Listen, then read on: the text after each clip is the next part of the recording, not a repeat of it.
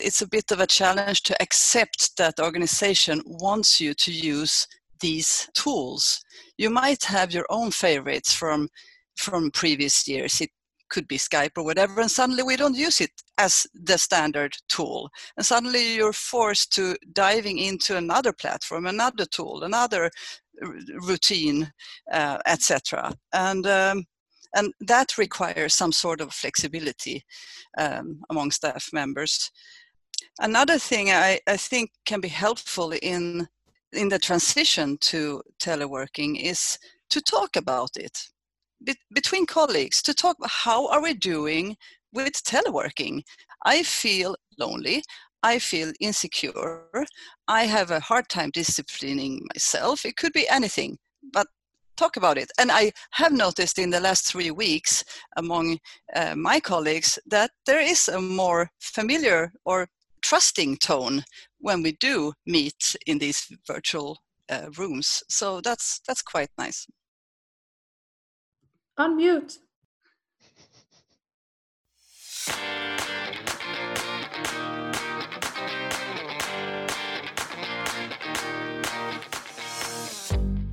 You're listening to the podcast Advancing Sustainable Solutions, where we make sustainability research meaningful for the everyday person. This podcast is produced by the IIIEE at Lund University. This episode is hosted by Stephen Curtis and Sophie Sandin.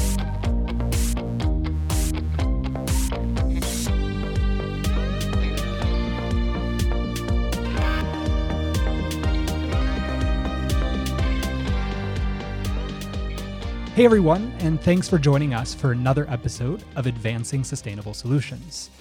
Now, in today's episode, we want to discuss tips and tools for teleworking. Building on decades of research and experience in teleworking and virtual meetings for sustainability here at our Institute, we thought that we could share with you some of our insights that may support you now in this time, finding yourself working from home. But first, Sophie and I want to start by sending our thoughts and solidarity to everybody affected around the world by the coronavirus. Now, this impacts all of us in some ways, and some more than others. We hope that you, your family, and your friends are safe and healthy. And we know that we'll overcome this together. But if you, like us, find yourself working from home, having to establish new routines, both in your professional life and your personal life, then maybe this episode will be meaningful for you, something that we're having to learn here on the podcast as well. Sophie, you're joining us via yeah. phone. Thanks so much. I thank you. Thank you for uh, making this happen, Stephen. Yes, I am calling in from my home office. So it's uh, certainly uh, challenging in a new way to make an episode and record an episode like this when we're used to being in the same room yeah, I don't look at you in the eye and have a conversation with you as easily as uh, as we normally do. But we're going to make this work because uh, we're all yeah. about adapting to the challenges Definitely. that are before us. So we we maybe we should also just say the background for us working from home right now is that since uh, March 18th, on the recommendation of the Swedish government, Lund University closed for all activities so this meant that students suddenly found themselves attending classes online, and it also meant, meant, of course, that researchers and staff needed to master teaching and conducting research online. So basically, overnight, the university transitioned to working from a distance, something that I guess normally would take months uh, of planning, training, and support. But I also want to say that surprisingly, I'm feeling okay about the sudden change. Uh, like I said, I just set up a temporary office space here in my home. And since my tasks anyway right now are quite oriented around computer work, I have managed to continue to work more or less as I usually would do. But what I really do miss is the small everyday interactions I would have with uh, colleagues and friends at the, the institute. So this is actually a big, big difference. Yeah, I, I certainly I hear you and understand. Uh, you know, I think that this is one thing that I, I miss um, about coming to work every day is having the interactions with you, Sophie, and our PhD colleagues and, and otherwise. Yeah. I have to say, I think with the support of colleagues like you and, and my friends and family, I have managed to create somewhat of a normal routine for myself.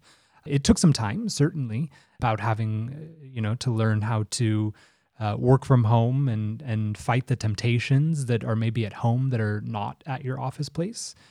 Sophie, what kinds of routines have you established for yourself? Um, I, we will come to it a bit later in the episode, but I think in general, what I really, really try to do is just keep the same schedule as I would do if I would be coming into the office. I think for me, that is key to get up in the morning, to get dressed, and uh, sit on my new temporary desk. Yeah, I think that's a a good reflection then. And you know, I mean, there are many people around the world, right, who are finding themselves having to transition from working in an office to working from home. But this isn't necessarily the case for everyone. You know, many find themselves on the front line dealing with the coronavirus, working in our hospitals or emergency services. And, and to you, we want to say that we're so grateful. Uh, we support you and encourage you and recognize your sacrifice. Uh, and, and thank you so much for. Uh, for the work that you're doing. And and we have to say that there's so many others as well that find themselves in yeah. essential services, right? So, from our food producers, distributors, our grocery stores and restaurants, as well as garbage collection, water and electricity providers, our public transportation operators, and so many other people yeah. who are finding themselves really supporting our society and functioning to the best that it can in these times. To, to you, we are so thankful. Yeah. We should also say that we also had to adapt for the podcast uh, this month, we had actually planned to produce an episode about how cities support the sharing economy, but we were thinking that cities, as well as you, now have other things on your mind. So, uh, in the light of current circumstances, we thought it best to discuss with you content that was meaningful now, as well as in line with the mission of the podcast. So, in today's episode, we're going to share with you tips and tools for working from home. And I'm sure that you're having to learn this as well along with us. So, if this sounds like you, if you're thinking about how to transition from our morning routines to our work routines, how to communicate with colleagues, how to conduct interviews, how to work online while trying to entertain or homeschool a child, how to have some semblance of a, of a normal life without leaving the apartment. If you're looking for any type of support or suggestions on how to do any of this, uh, please continue listening to today's episode. And of course, in today's episode, we are going to share with you research and experience from our institute uh, on teleworking. So what we usually do is that we showcase ongoing research here at the institute that is relatable and tangible. And today it's telecommuting or teleworking. Uh, we will also be joined by two of our colleagues working in this area.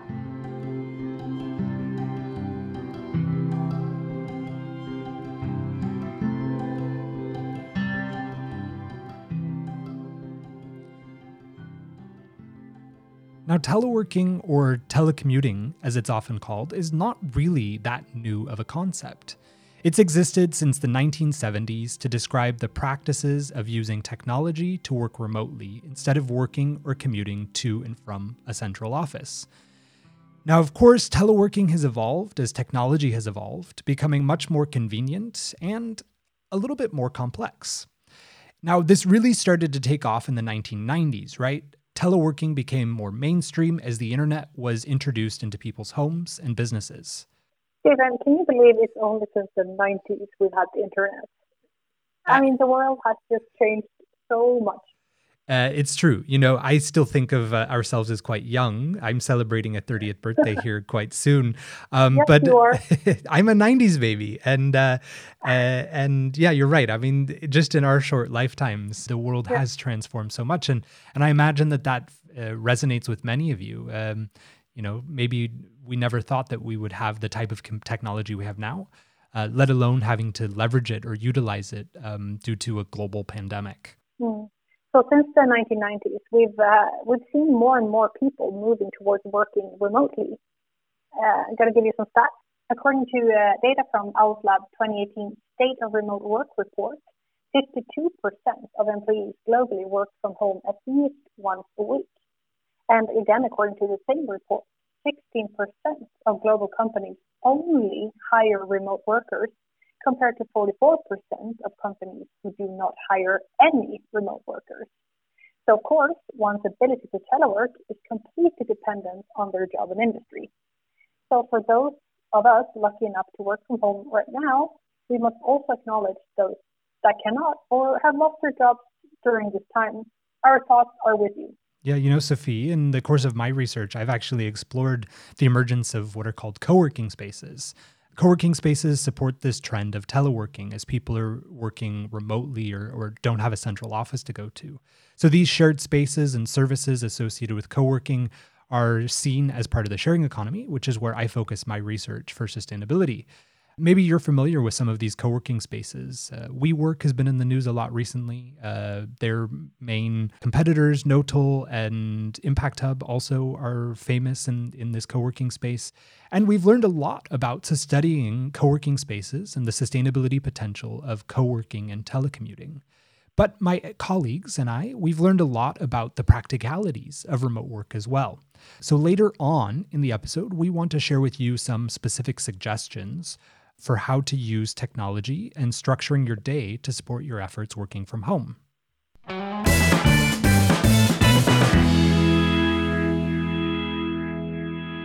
Yes, we will come to that. But first, we are just going to turn to the sustainability scoop of the month.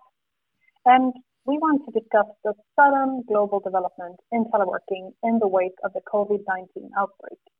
We have probably all noticed the news keeping a close eye on the virus development all around the world. But it, it's not only about the dire situation faced by individuals, organizations, and governments. It is also about ways to cope with it and address the numerous challenges we are facing.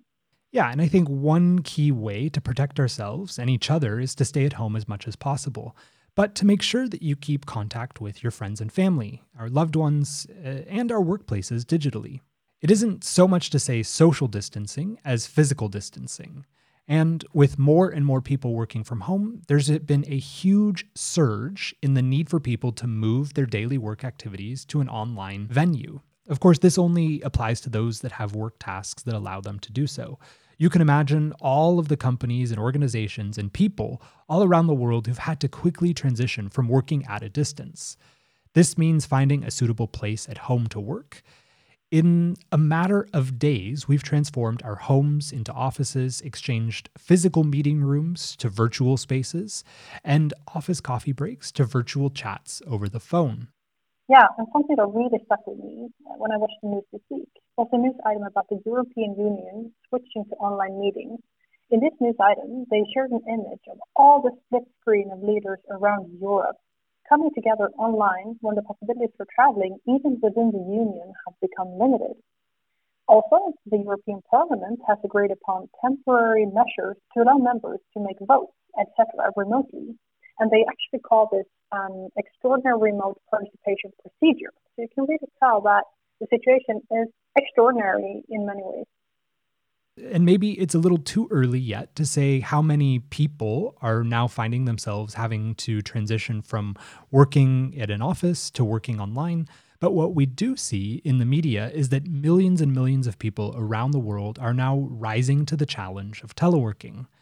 Some early numbers I stumbled upon just to give you an idea of the magnitude and scope of how our workplaces are transforming is a is an app for video conferencing has become this week's most downloaded app. Uh, another example is a VPN provider in the UK, which has seen a 48% increase over the past two weeks in the use of business VPNs. Uh, a VPN, just for those that are listening, is a, is a virtual private network which are used for online access to corporate network. Yeah, exactly. The impact of teleworking as a response to the coronavirus crisis is surely something we will hear and read more about in the coming days, months, and maybe years.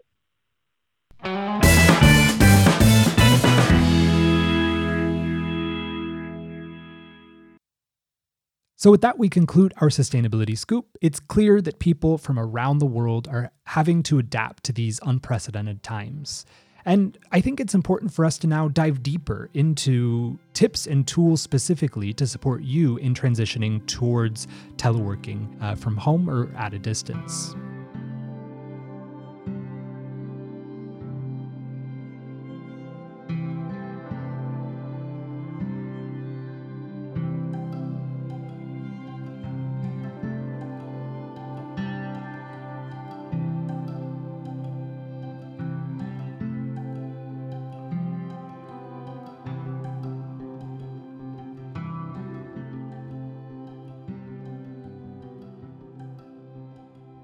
I am here in studio at the IIIEE, and of course, following the government's recommendations for social distancing, uh, and in keeping with today's theme of the episode, I'm actually joined online by colleagues here at the IIIEE, Peter Arnfalk and Charlotte Leire. Peter has 10 years of experience in establishing virtual communication tools and strategies, both at the IIIEE as well as consulting with Swedish state agencies and, and companies. And Lotta, she's she's our go-to problem solver, working with internal and external communication during these times. And she also has previous work with digital learning platforms. So I have to say, thanks so much for joining us on today's episode. Thank you. Thanks. I'm really happy we could have you all coming in here in this virtual meeting. So let's start with just outlining your work in this area thus far. Uh, what would you say is your experience with teleworking and uh, with virtual meetings? Well, I'm a teleworker myself, and I've been working for several years from uh, from at home and from other places than the, the main office. But I actually did start research already in the 90s when it was a boom on uh, telework and wrote uh, some dissertation on uh, on that and has been following it the development of that in Sweden and international uh, ever since but research and work-wise I've been working more with virtual meetings and meet, meeting people online via video conferencing or web meetings or, or uh, audio conferencing and that has been my main focus both working as a researcher but also working as a governmental advisor and consultant in the area. Yeah, that's great. And Lotta, what is your experience in teleworking? Well, I started with web development back in the early 90s, and I have had an interest in IT tools in general ever since. Now, working at the university with education, I've been able to uh, use my experience, and I'm working a lot with courses online. Uh, as for the teleworking part, I have experience since maybe 15 years when I was working as a consultant for a while. Uh, and I found myself really uh, thriving with the IT tools that I had at hand working from home. Yeah, so we've certainly assembled some experts here to discuss about teleworking uh, with you all. So, I mean, as you know, we're a sustainability department, and I suppose that sustainability, uh, of course, has motivated your research and work in this area.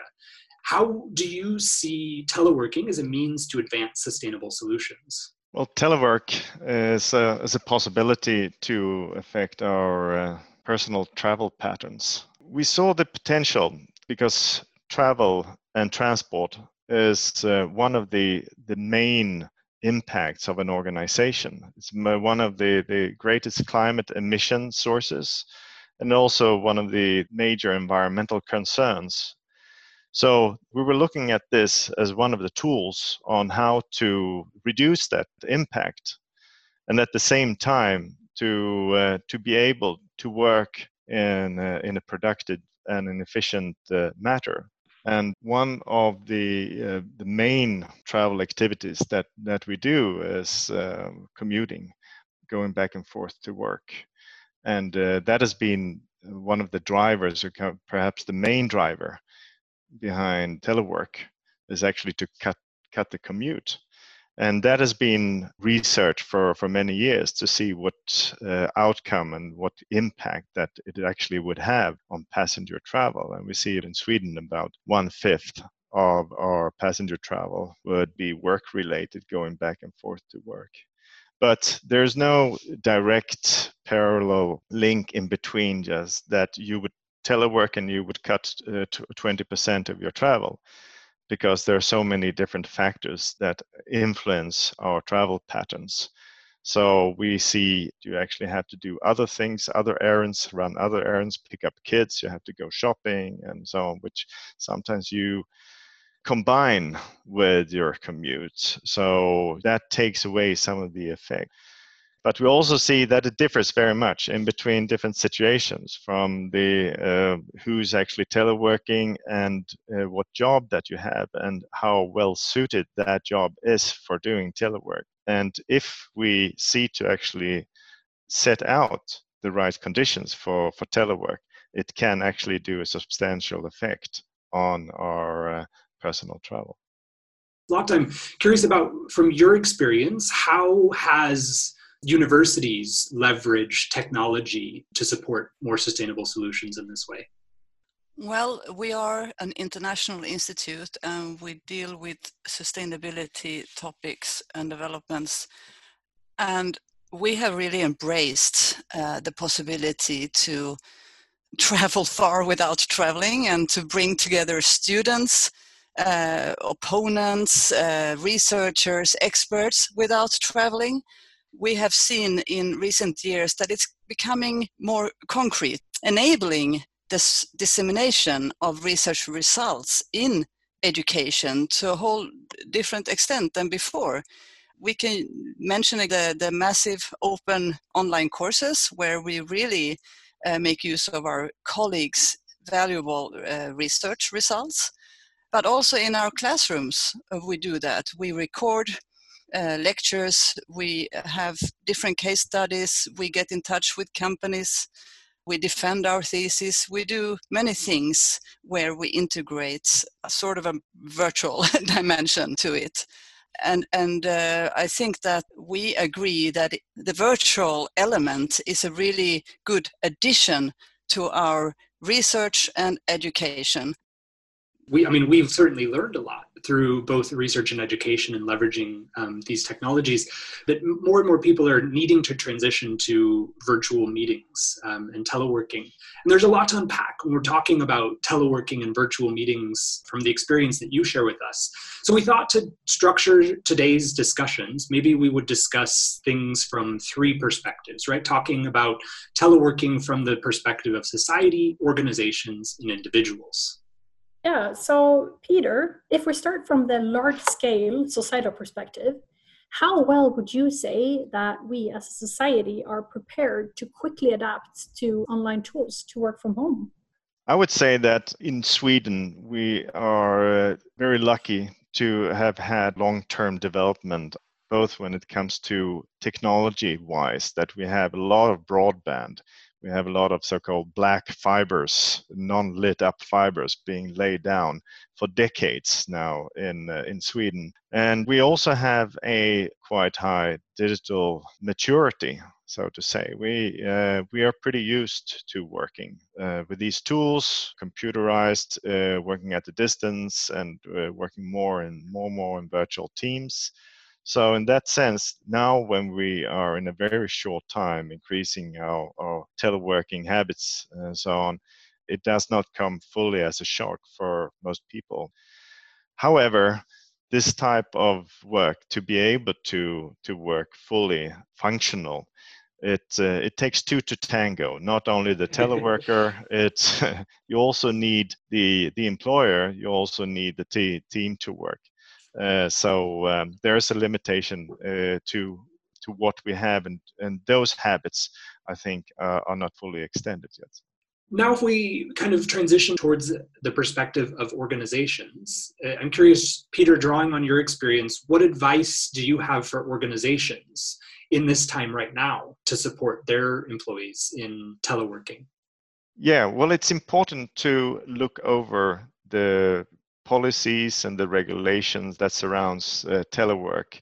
These policies and guidelines are not uh, often known by the employees, but they're interpreted by their managers, their nearest managers, and uh, it's often up to their nearest manager to to support or to allow the employees to telework and those guidelines are often a, a, bit vague and they differ in the organization which makes it kind of uneven and kind of heterogeneous that kind of telework in an organization.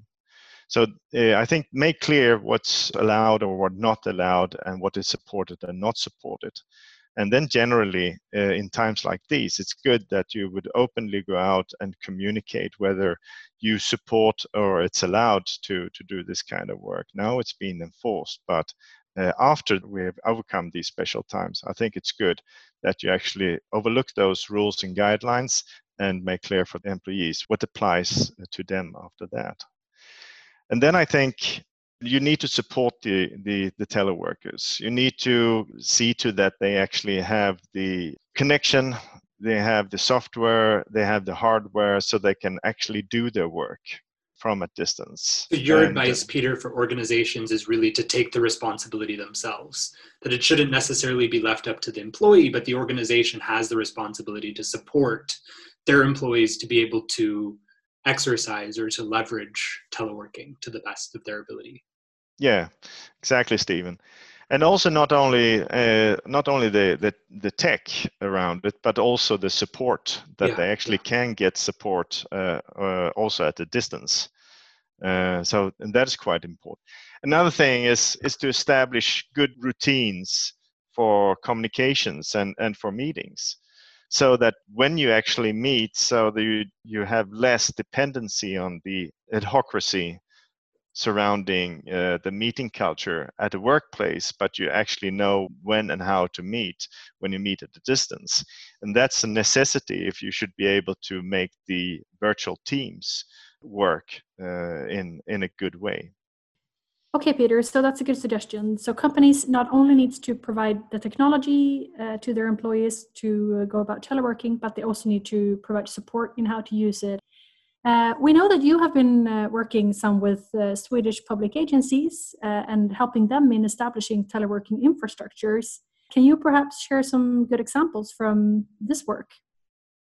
One of the things that is um, much needed is uh, how we collaborate in teams uh, online and how we plan these kind of, of collaborations so, uh, and usually support is given in the way that uh, you sit there, it's about one minute to, to, for the meeting to start. And then you notice, well, I don't have the, I don't have the headset that I'm supposed. I don't know where the link is. Uh, who is actually calling for the meeting? Uh, how should I actually run this and do this? So it's kind of a firefighter uh, call for um, coming out and saving the situation either five minutes before or five minutes into the meeting. Well, what is important is that you get a routine so that uh, you support the employees before that actually happens. So in a, in a preventative way, through information and through education, through training, especially when it comes to the situation where you're supposed to meet people and meet people online and that's an important thing. We we sit about one third to about half of our time in in meetings and these meetings tend to become more and more virtual or with digital tools. And still we have very little or no training in uh, in how to use these. So that is a measure that we, we need to get in routines for actually training and, and seeing to that when you're in that situation, you feel comfortable about using these tools uh, so that you can focus on the content in the meeting and not about the tool itself. Yeah, so if the organization then is supposed to provide the support to help individuals such as you and I really feel comfortable about how to use these these technologies and tools, maybe we should then talk a little bit about the individual. Lotta, I'm curious based on your experience, what, what advice would you give to individuals or, or people feeling um, uncomfortable with these new virtual practices? Well, for the uncomfortable part, it's only a matter of trying and using until it becomes uh, your norm, a part of you. Of course, that's easier said than done. What we did was what Peter was referring to earlier. We somehow gave the message to the whole organization that this is uh, what's going to happen and these are the resources this is the platform these are the tools and here is a person to help you in case you need. And that was myself. And i think in the end it was more the feeling of that there is someone to to reach out to more than actual interactions with me. I, I, I mean my colleagues experimented on their own, which I think is the most important part. Yeah, I agree with you. I also find that people's relationship with uh, the digital tool has definitely uh, become better. And Lotta, I know you are uh, one of the people to thank for this. You have really been here uh, at the front line uh, for us at the IIIEE, supporting us all to meet this new situation and work remotely. What is the experience in teleworking at the IIIEE that you can share with our listeners? Well, if we talk about the challenges in getting into the teleworking mode, initially it was about the different tools uh, computer related stuff gadgets uh, getting everything in order you know uh, setting up the whole equipment but that was quickly fixed somehow and then after that um, the next step was to kind of get to know the tools better and to kind of see what functionalities uh, the tools offer. I think that's the next step, really, that we at the IIIEE need to deal with. Um, I'm talking about researchers who collaborate online, as well as my teaching colleagues and professors who need to record and embed and provide lectures. I see that they're doing it, and I also see that they do it in many different ways. So that's actually the next step for us to kind of structure it a bit and see do we need to uh, have a common approach, most likely, and to what extent, and what can we learn from each other? Because everybody is right now learning so much. Yeah, from what I've seen, um, is that we actually dare to do mistakes now. We actually dare to try out things and to fall flat on our faces. Yeah, it's a it's a big experiment. It's one the the world's largest IT experiment that we're that we're going through right now yeah. here, and because we're forced uh, to do it, we actually we are excused for trying out. So in a situation where it previously was impossible, it is impossible to meet in this way. We have to meet uh, in person in a, in a co-location meeting. Now we have to do it virtually. And we find out that, yeah, it works. It works differently. Uh, there are different possibilities and li- different uh, uh, limitations, but it actually do work. So there's a much of a feeling of revelation uh, in these times. Yeah, Peter, do you have any do you have any tips or tools for the individual to think about how to use teleworking more effectively? One thing that is important is that you you're not only looking at um, teleworking actually on looking at teleleisure as well so because we we're human beings we're not uh, we're not only working we're actually chatting with each other and and having a coffee and, and enjoying and i think it's important to to think of that whole situation also as a in, a context that you you need to do uh, the the Swedish fika as well. Like so, and and if you if you cannot meet physically and and eat together, you know, have have a virtual fika in that sense. Well, we we, we tried that out at the Triple IEEE. So we we actually ate and and stuffed our faces with with food and drank coffee together. Uh, virtually. It was really and, cool. 30, 33 of us in a Zoom room. yeah, a lot of fika being munched down there simultaneously. I've, I've been in a couple of after works now where where we actually had drank some some nice drinks uh, together. Beer and wine or whatever in in after work situation uh, and so people need that kind of of interaction as well yeah, I just want to add also on this teleleisure. I thought that was a great word, Peter. We need to remember that in the court, or you know, just in relation to teleworking, there's teleleisure, and I gotta say, I enjoyed so much having you guys online today, and you know, seeing your faces here on my screen. I appreciate your time and uh, your effort so much in helping us making this episode. So thank you. Well, thank you very much. It was nice being here. Yeah, thank you too. Made my day. Good. So see you on a virtual fika uh, soon, yep. I hope. Good.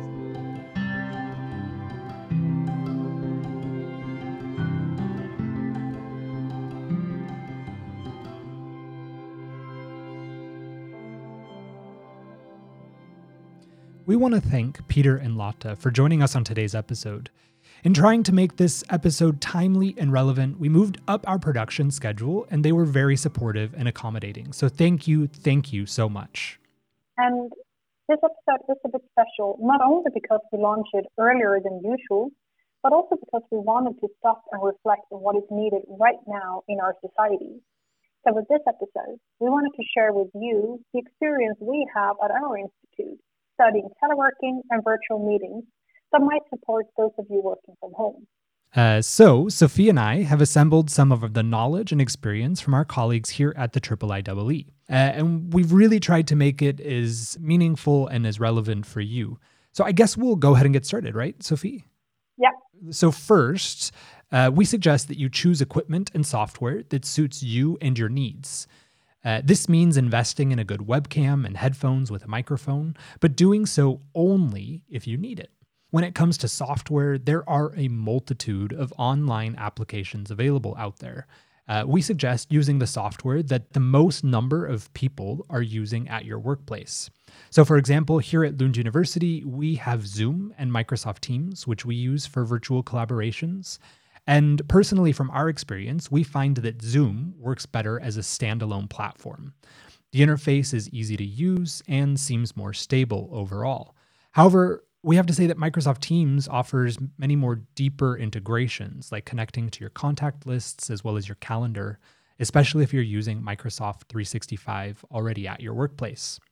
Another feature I like with Microsoft Teams is the option to write meeting notes and share agendas right in the meeting. And then at the end, these notes are attached with the calendar invite and saved within the team uh, for reference later. And as you may suspect, there are other platforms as well for virtual meetings. There is, uh, for example, Google Hangouts, Adobe Connect, Skype, among so many others. So whatever platform you're using, we recommend that you learn to take full advantage of all the features of the platform. For example, in large meetings, we use the breakout rooms on the platform Zoom to facilitate conversation among a smaller number of people. Screen sharing and the chat function are also other underutilized features, so give them some attention.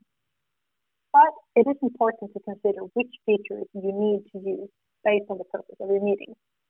We also recommend that at least one person be responsible for facilitating the meeting. Uh, this person should be assigned the role as host, uh, if applicable, in the online meeting platform. And in doing so, this then gives the host access to all of the platform's features. That means that the host should log in with plenty of time to set up the virtual meeting and to test the equipment before the rest of the participants attend. But however, it is not the responsibility of the host to ensure that participants have working equipment. So all participants should arrive early to test their equipment and ensure that they are not responsible for, delaying the meeting. I have to say from own experience, it really reduces stress if you know you have 10 minutes rather than 10 seconds to figure out why your headset isn't working. I think we've all been there, right? Uh, another place where we have always been is uh, where that one person is maybe having background noise, which can detract or distract from the content of the meeting. So we recommend that it's uh, proper to mute your microphone if you're not speaking. That way, others will not be bothered by any background noise coming from your own environment. Uh, the host of the meeting has the opportunity to mute participants we suggest that it's not impolite to mute someone or to ask them to mute themselves. And another important thing is to turn on your webcam and smile at your colleagues and your friends because it really makes an enormous difference for the dynamics if people can see each other in the meeting. There are a lot of things said with nonverbal communication. So, you know, if you're able to share that with a smile or a thumbs up, it really adds. Uh, we have some other very specific advice when leading or participating in virtual meetings. So it's best to have a light source in front of you, not behind you. This then makes it easier for people to be able to see these nonverbal communications. Um, if possible, uh, we suggest that it's important to connect via Ethernet to the internet. If this isn't the case, try to ensure that you have some type of stable internet connection. And if all else fails, you can try calling into the meeting. Many platforms allow participants to call into meetings using their mobile phones. We should also say something about other project collaboration apps or software. There are so many different platforms, from Microsoft Teams, which we just mentioned, to Slack. Uh, there's also Asana, Wrike, Trello, MeisterTask, and so on. If you're not already using a project collaboration app to facilitate communication, to assign and follow up on tasks, or to enhance working collaboratively online, we certainly recommend exploring the option. Yeah, however, I think again we should also caution that these tools are best used when supported by management and used by everyone in the organization. It should be clear when to use one of these tools to communicate versus email or chat. And there should be appropriate support and training to transition to a new tool. If this is not the case, now might not be the best time to adopt a new tool for people to learn, especially with so many other things on people's plates. Teleworking and using new equipment and technology can be scary. We acknowledge this, so be kind to yourself and to your colleagues who maybe are not so used to working remotely and using technology. We also suggest that one person in the organization is responsible for answering any questions or troubleshooting, like we have Lotta as our go-to person. It is appreciated by so many to have a safe person to go to to get help when they need it. And that person is receiving the same question from many people. The organization can then use this as an indication that more guidance or support is needed on certain issues. So, that is a little bit about how to use equipment and software for teleworking. But we thought that we should also say something about how to structure our working times when working from home. You know, some people have more experience or even success working from home. And, and of course, there are other things that are vying for our attention, like children or partners. And it's important that we take the time to also spend with them as necessary. Uh, I have to say, for me, I'm not very good at teleworking or no. working from home. No, not at all. I don't like it. I don't like working in the same space as I'm living. And, you know, at least in our apartment without a dedicated office, I have found it helpful for me to set aside one spot in the apartment where I go to work. That means that that is the only place that I work, and I don't then sit there um, at any other time outside of my working hours. And and for me, separating these two physical spaces in my in my home has been helpful. Another suggestion that was made by one of our colleagues was to commute to and from work. Of course, my work is my home, so by going for a walk and commuting to work, I'm I'm just going for a walk and returning home. But for some reason, that uh, that space that I use to take a walk before I start my day and at the end of the day is also meaningful for me to help separate work from home. Yeah, that's a good idea, Stephen. Uh, I think it is important to set routines. Uh, to start the day at the same time as you normally would do if you're going to the office, and also to take a proper lunch break. Uh, I have personally been trying to take the opportunity to leave the house for a short walk over lunch, just to energize myself for the afternoon and to avoid spending the entire working day without leaving the house and getting some fresh air. So maybe I should also start just commuting and taking a walk in the morning. Uh, another suggestion that uh, I'd like to share is to set smart goals for each day. So you should ask yourself, what are you going to achieve during the day?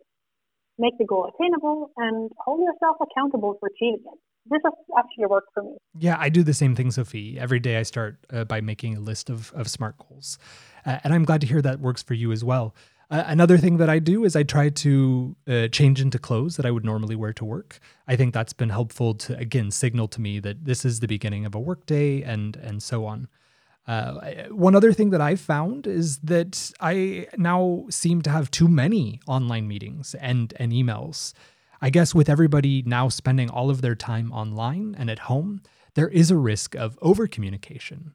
In this way, we suggest that you think about how to prioritize your work and interaction. I always ask myself if the meeting will be valuable to me or if it's important for my colleagues for me to be present. And honestly, I have to say that part of this is based on how capable I feel the host is at using technology or facilitating an online meeting. Just like working in an office, it is okay to say no to meetings and replace meetings with email. And one thing I want to pick up on from our discussions with Peter and Lotta is how technology can be leveraged to bring us closer together socially too. So in those instances, when an email does not suffice, you should remember that maybe it's not only about teleworking, but it can also be about teleleisure, as Peter called it. Even if we are working remotely, we still need some social interaction. Yeah, I agree. And, and it's something that we've done here at our institute. Yes, with PhD and postdoc groups, we actually had a, a an after work last Wednesday, which was really nice. So at five o'clock, we all met on our uh, in our virtual meeting room, and uh, and we're sitting outside and some inside, and you know, we had a conversation and had a laugh like we would on a normal artwork. Yeah. And another thing that we're doing as well is we have our, our weekly fika that we've moved from uh, a physical space here at the Institute to a virtual space. And i think that that's been really helpful as well you know check in with everybody see how everybody's doing and and like we said leverage these breakout rooms um, to be able to have conversations in smaller groups and then return to the larger group to kind of share some of the things that were discussed and along those lines, I think that we must exercise self care and give ourselves and each other the necessary space to deal with and to cope with these times. Now, you may have a boss that is demanding even more from you now that you have time at home dedicated to work, or maybe you see others who are being super productive. Of course, we have to deal with this, but my suggestion would be to take a breath and take care of yourself. Of course, working from home presents opportunities to be productive in different ways from working in an office. And I'd say take advantage of these. But that isn't to say that you have to produce or you have to be more productive than normal.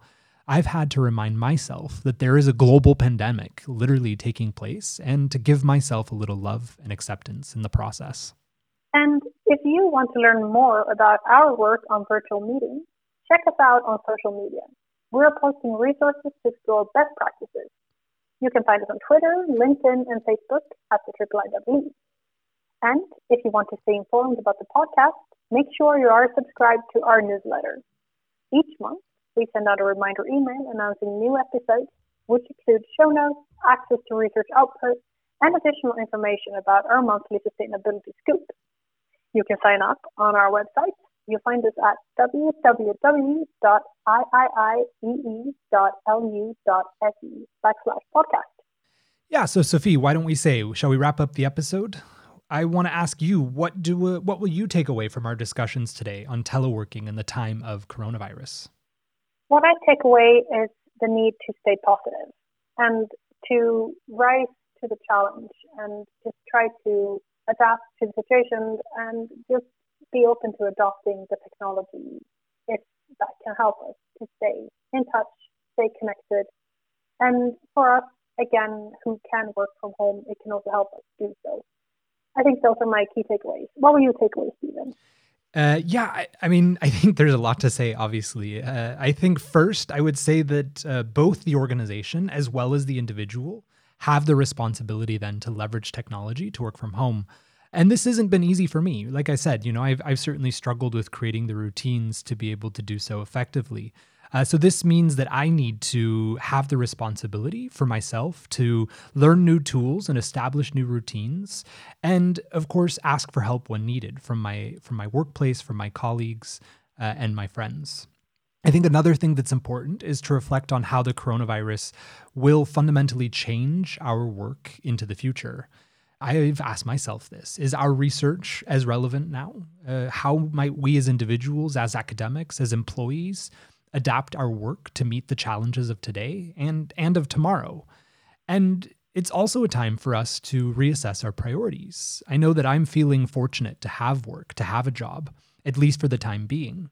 But many have lost their jobs or, or will lose their jobs because of the global pandemic. And while we produce an episode to support those needing to work or study from home, I acknowledge my privilege and I recognize that I'm so fortunate and so grateful to have the work that I do. And uh, I think that's important as well to, to recognize. Yeah, that was very well put, Stephen. Thank you for that. It's a great summary. One of the things, Sophie, that I've been wondering about we're a podcast uh, about sustainability solutions, and we work at an institute in which we're studying sustainability. Um, and one of the things that I've struggled with, right, is reading online how people want to leverage the crisis for sustainability transitions. And personally, I'm not sure that I find now to be that the appropriate time to be talking about that. I'm curious, what are what are your thoughts? How do you think we can be communicating or should be communicating about sustainability in the face of coronavirus?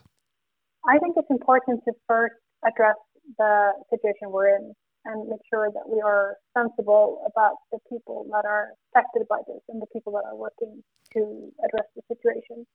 And then after that, again, we should always remember that we have sustainability challenges, but perhaps they are not at the focal point right now.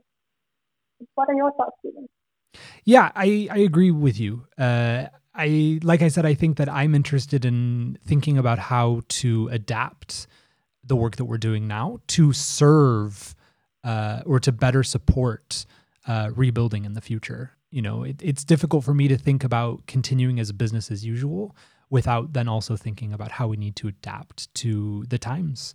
And I guess that would just be maybe a reflection that I would want to take away as well, uh, especially as sustainability professionals or those working in sustainability, is of course thinking about how we Uh, have a responsibility to continue the work that we're doing, but to do so in a way that acknowledges the hardships of many in in this time. I think that's a, a good last takeaway, Stephen. So with that, let's close today's episode. We hope that you found it helpful to reflect more on teleworking.